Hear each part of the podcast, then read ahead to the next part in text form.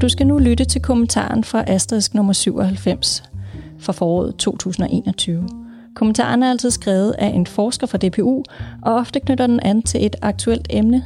Denne gang handler den om skolegenåbning oven på måneders nedlukning for eleverne fra 5. til 9. klasse. Kommentaren er skrevet af professor MSO ved DPU Aarhus Universitet, Karen Vistoft, der har undersøgt konsekvenserne af skolenedlægning under coronakrisen set fra elevernes og forældrenes perspektiv. Hun giver i denne kommentar, kommentar en række anbefalinger til skolelærer og skoleledere med henblik på at sikre børn og unges trivsel efter genåbningen. Og kommentaren hedder Skole, genåbning, socialt og mentalt reparationsarbejde bør rydde skoleskemaet. Og kommentaren er læst op af mig, Mathilde Vejersø, og jeg er redaktør for Asterisk.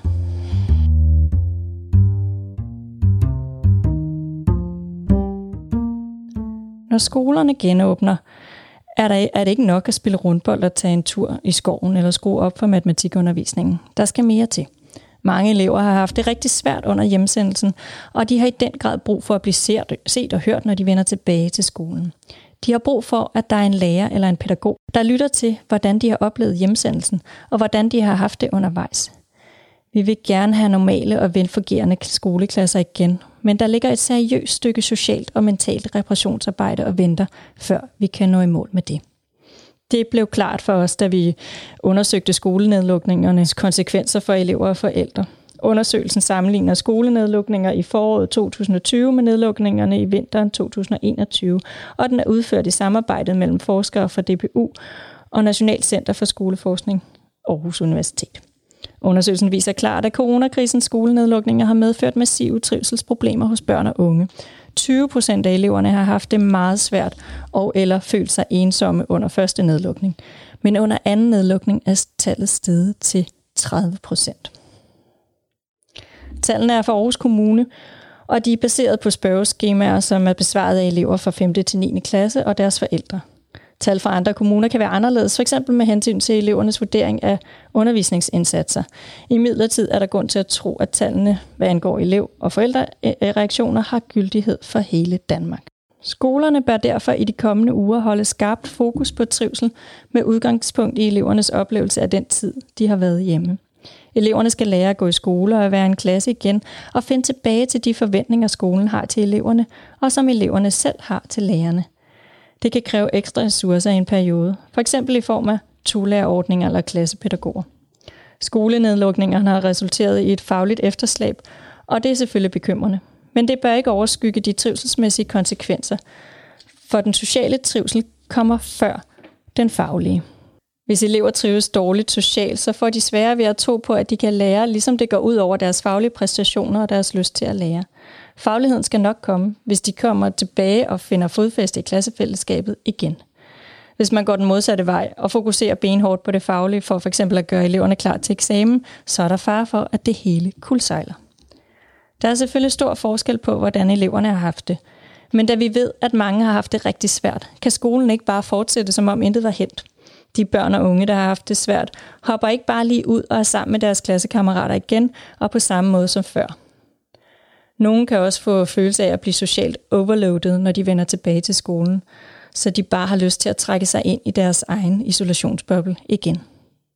For mange elever har hjemmeskolen nok været forbundet med kedsomhed og afsavn, men uden at forårsage decideret mistrivsel. Vi skal være glade for, at der er elever, der både fagligt og socialt er robuste. Men i den første tid af skolegenåbningen kan man godt tillade sig at sætte parentes om alle dem, der har klaret det fint – for vi skal først og fremmest tage hensyn til de store grupper af elever, der har haft det svært. Det fælles projekt må i starten handle om at få genoprettet klassefællesskabet og de gode kammeratskaber. Og de elever, der har klaret sig godt igennem, skal anerkendes for det og tildeles tydelige roller i det fælles projekt, så de føler, at det også er deres projekt. For godt nok vender eleverne tilbage til skolen, men det er ikke den samme skole som før. Eleverne kan opleve, at det klassefællesskab og de klassekammerater, der var før hjemsendelsen, er smuldret undervejs. Venskaber og relationer har forandret sig, og disse udfordringer må man tage i hånden ved at lytte til eleverne og lade dem snakke sammen på kryds og tværs om, hvordan de har haft det, også når det har været hårdt eller svært. Det er vigtigt, at eleverne får en oplevelse af, at de ikke har været alene om at have det sådan. I undersøgelsen har nogle af eleverne beskrevet, hvordan hjemsendelsen har betydet, at de har oplevet manglende tillid til egne evner og til deres kammeratskaber, hvilket har skabt en, en øh, tilstand af modløshed og ulyst til at lære, samt en følelse af at være holdt udenfor. De tror, at de er de eneste, der ikke har været sammen med nogen, mens deres kammerater har været en hel masse sammen med hinanden. De frygter, at de er holdt udenfor, eller at de andre har snakket om dem, eller dannet klikker, mens de sad derhjemme. De er blevet usikre på deres position i fællesskabet og har ikke længere den samme tillid til kammerater og klassefællesskabet. Det skal man virkelig tage alvorligt. Pædagoger, PPR og AKT-lærer er dygtige til det her mentale arbejde, men klassens daglige lærer kan også sagtens arbejde med eleverne om dette. Undersøgelsen viser også, at forældrene i høj grad er kørt trætte i forhold til hjemmeskole. Det er derfor vigtigt, at skolerne ser opgaven med at puste nyt liv i forældresamarbejdet som en del af genåbningen. Under den første nedlukning tog forældrene ansvaret for, at hjemmeundervisningen lykkes. De lavede planer for børnenes skolearbejde og hjalp dem så godt de kunne, mens de selv arbejdede om aftenen og i weekender eller på skift. De gik all in på hjemmeskolen. Det har de ikke gjort i samme grad under anden nedlukning. Dobbelt så mange elever siger denne gang, at de ikke får den nødvendige hjælp af forældre. Og selv siger forældrene, at de nærmest har kastet håndklædet i ringen. De orker ikke at blive ved med at stille op til den form for skolehjemsamarbejde, der er omkring hjemmeskolen. Skolen skal altså have fokus på, at forældre er opgivende i forhold til at assistere med skolearbejdet, men at de samtidig er enormt bekymrede for deres børns læring og mentale udvikling. Dobbelt så bekymrede som under første nedlukning i 2020. Trivsel i klassen handler også om at genskabe de gode relationer mellem skole og hjem. Skolerne skal anerkende forældrenes indsats under hjemsendelsen og invitere dem med ind i klasserummet igen igennem klare og overskuelige samarbejdsaftaler, hvor skolerne, det vil sige skoleledere, lærere og skolepædagoger, lytter til, hvad forældrene siger, de har energi og mulighed for. Der er en mindre gruppe af elever mellem 4 og 8 procent, der har haft glæde af at være hjemme. Det drejer sig dels om elever, der er fagligt meget dygtige og interesserede, og som har nyt godt af muligheden for at få ro og fred til at fordybe sig, og dels om elever, der ikke føler sig socialt anerkendt i skolen og måske endda udsat for mobning. Endelig er der den gruppe af elever med diagnoser, der gør, at de hurtigt føler sig utilpasse, når der sker for meget omkring dem i skolehverdagen. Og de elever har fået mere ro på under hjemsendelsen. Lærerne høster generelt ros for at være blevet dygtige til at undervise digitalt og gøre det både mere varieret og kreativt end under første nedlukning. Den indsigt og kompetenceudvikling bør skolerne udnytte, så de kan imødekomme udsatte grupper af elever ved at differentiere undervisning og tilbyde dem at gå delvist i skole hjemmefra. Så er der en faktaboks med nogle anbefalinger fra Karen Vistoft til skolegenåbningen. Og den første anbefaling, den hedder Sæt fokus på socialt og mentalt trivselsarbejde. For eksempel med tolærerordninger eller klassepædagoger. Elever skal lære at gå i skole og være i en klasse igen og finde tilbage til de forventninger, skolen har til eleverne, og som eleverne selv har til lærerne. Så er der en anden anbefaling, der hedder Genopret skolehjemsamarbejdet. Fokus på nedslidte forældre. Trivsel i klassen handler også om at genskabe de gode relationer mellem skole og hjem.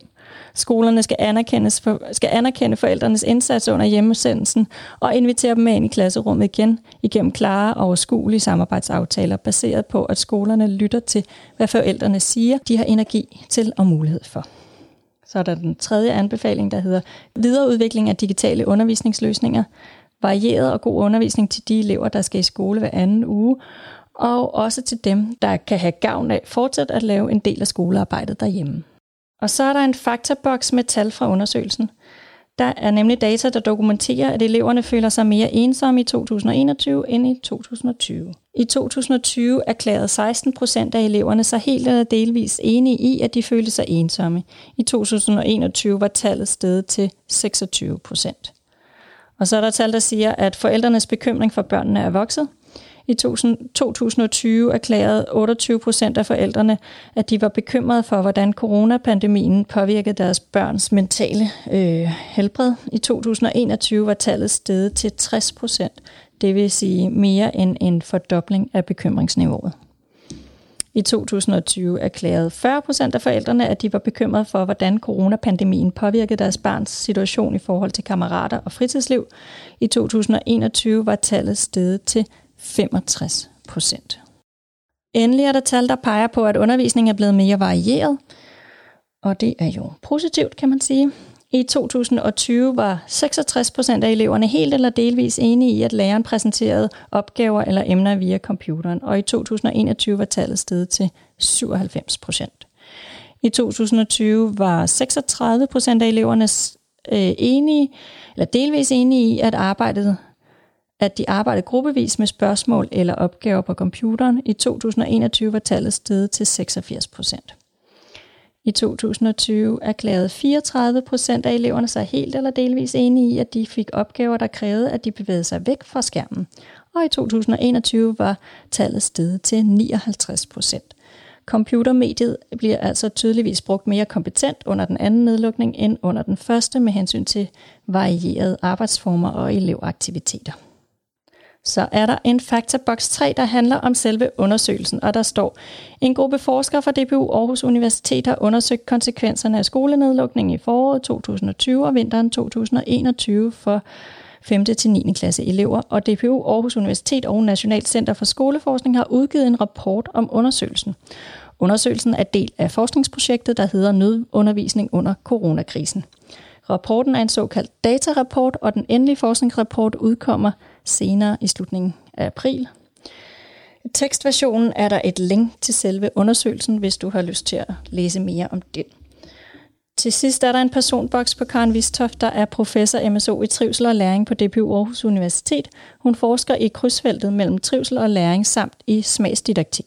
Hun underviser på kandidatuddannelsen i pædagogisk sociologi.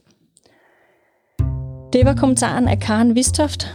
Tak fordi du lyttede med, og den var som sagt læst op af mig, Mathilde Vejersø, og jeg er redaktør for Asterisk.